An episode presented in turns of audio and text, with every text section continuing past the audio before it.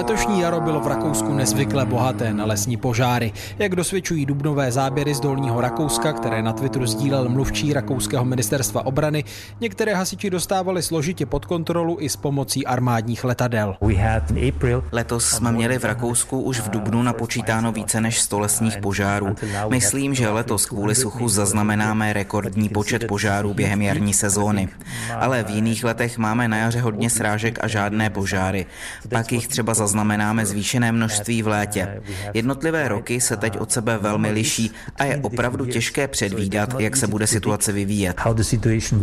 Vysvětluje jeden z předních rakouských odborníků na lesní požáry, profesor Harald Vacik, s tím, že na konci srpna už jich monitorovali přes 200. Nevyspětatelné extrémní projevy počasí, které souvisejí se změnami klimatu, potvrzuje také profesor agrometeorologie Josef Einzinger, který se věnuje monitorování a předpovídání sucha. V Rakousku jsme svědky silnějších dešťů, ale zároveň máme i intenzivnější sucha. Postihují i vlhké oblasti v Alpách, kde teď v létě méně prší. Stromy mají k dispozici méně vody a zpomalují svůj růst a také sílí riziko požárů. V uplynulých letech splály lesy v Rakousku v regionech, kde se to dřív nedělo. Vysvětluje Josef Einzinger z Univerzity přírodních zdrojů a aplikovaných věd o životě ve Vídni. Jeho univerzitní kolega Harald Vacik před 12 lety stál u zrodu rakouské databáze lesních požárů, díky které teď mají vědci lepší přehled o tom, co se v lesích děje. Když jsme začínali, nebyla v Rakousku k dispozici téměř žádná data o podmínkách lesních požárů. Potřebujeme údaje o místě, čase a okolnostech, abychom mohli pomocí modelů předvídat riziko požárů. Proto jsme založili naší databázi a brzy jsme zjistili, že je těžké získat přesné informace o začátku požárů, jejich rozsahu i počtu zapojených hasičů. Vědci z Vídeňské univerzity Boku se proto obrátili na občany a zejména dobrovolné hasiče, kteří jim teď požáry pomáhají mapovat. Máme webové rozhraní, kam hasiči můžou nahrávat informace i fotky. Vedle toho čerpáme i z oficiálních zpráv hasičů a policie. Kvalita informací je pro náš výzkum zásadní. Proto je každý dataset označen podle přesnosti údajů. Když například nemáme k dispozici žádné fotky z místa, tak je soubor dat označen známkou nižší kvality.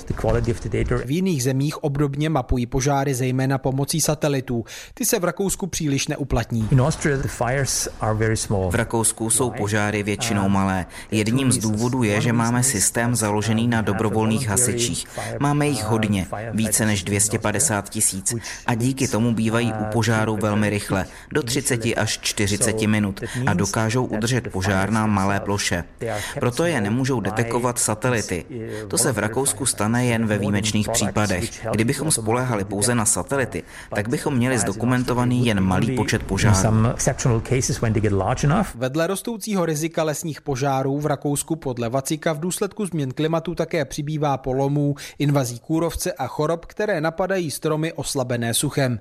Jak na tyto i další související jevy adaptovat lesnictví, teď Vacík hledá odpověď i v rámci projektu s kolegy z České zemědělské univerzity. Můžeme změnit druhovou skladbu a pěstovat stromy, které jsou přizpůsobivější nebo odolnější vůči nemocem a kůrovci. Ale k tomu je třeba sestavit dlouhodobý plán, jak a kdy tyto změny provádět. Klíčovou otázkou je zjistit, kdy už je příliš pozdě a kdy už nastal čas na adaptaci. K tomu potřebujeme nástroje, které vám pomůžou předvídat růst stromů a měnící se klimatické podmínky, ale také rozvinout různé formy lesního managementu podle toho, jestli má daný les sloužit k těžbě dřeva, udržování biodiverzity, ukládání uhlíku nebo třeba rekreaci. Podotýká profesor Harald Vacik z Institutu pro pěstování lesů Univerzity Boku ve Vídni. V dalším díle se dozvíte více o dopadech sucha na rakouské zemědělství. Už zítra v 7.25. Štěpán Sedláček, Český rozhlas Plus.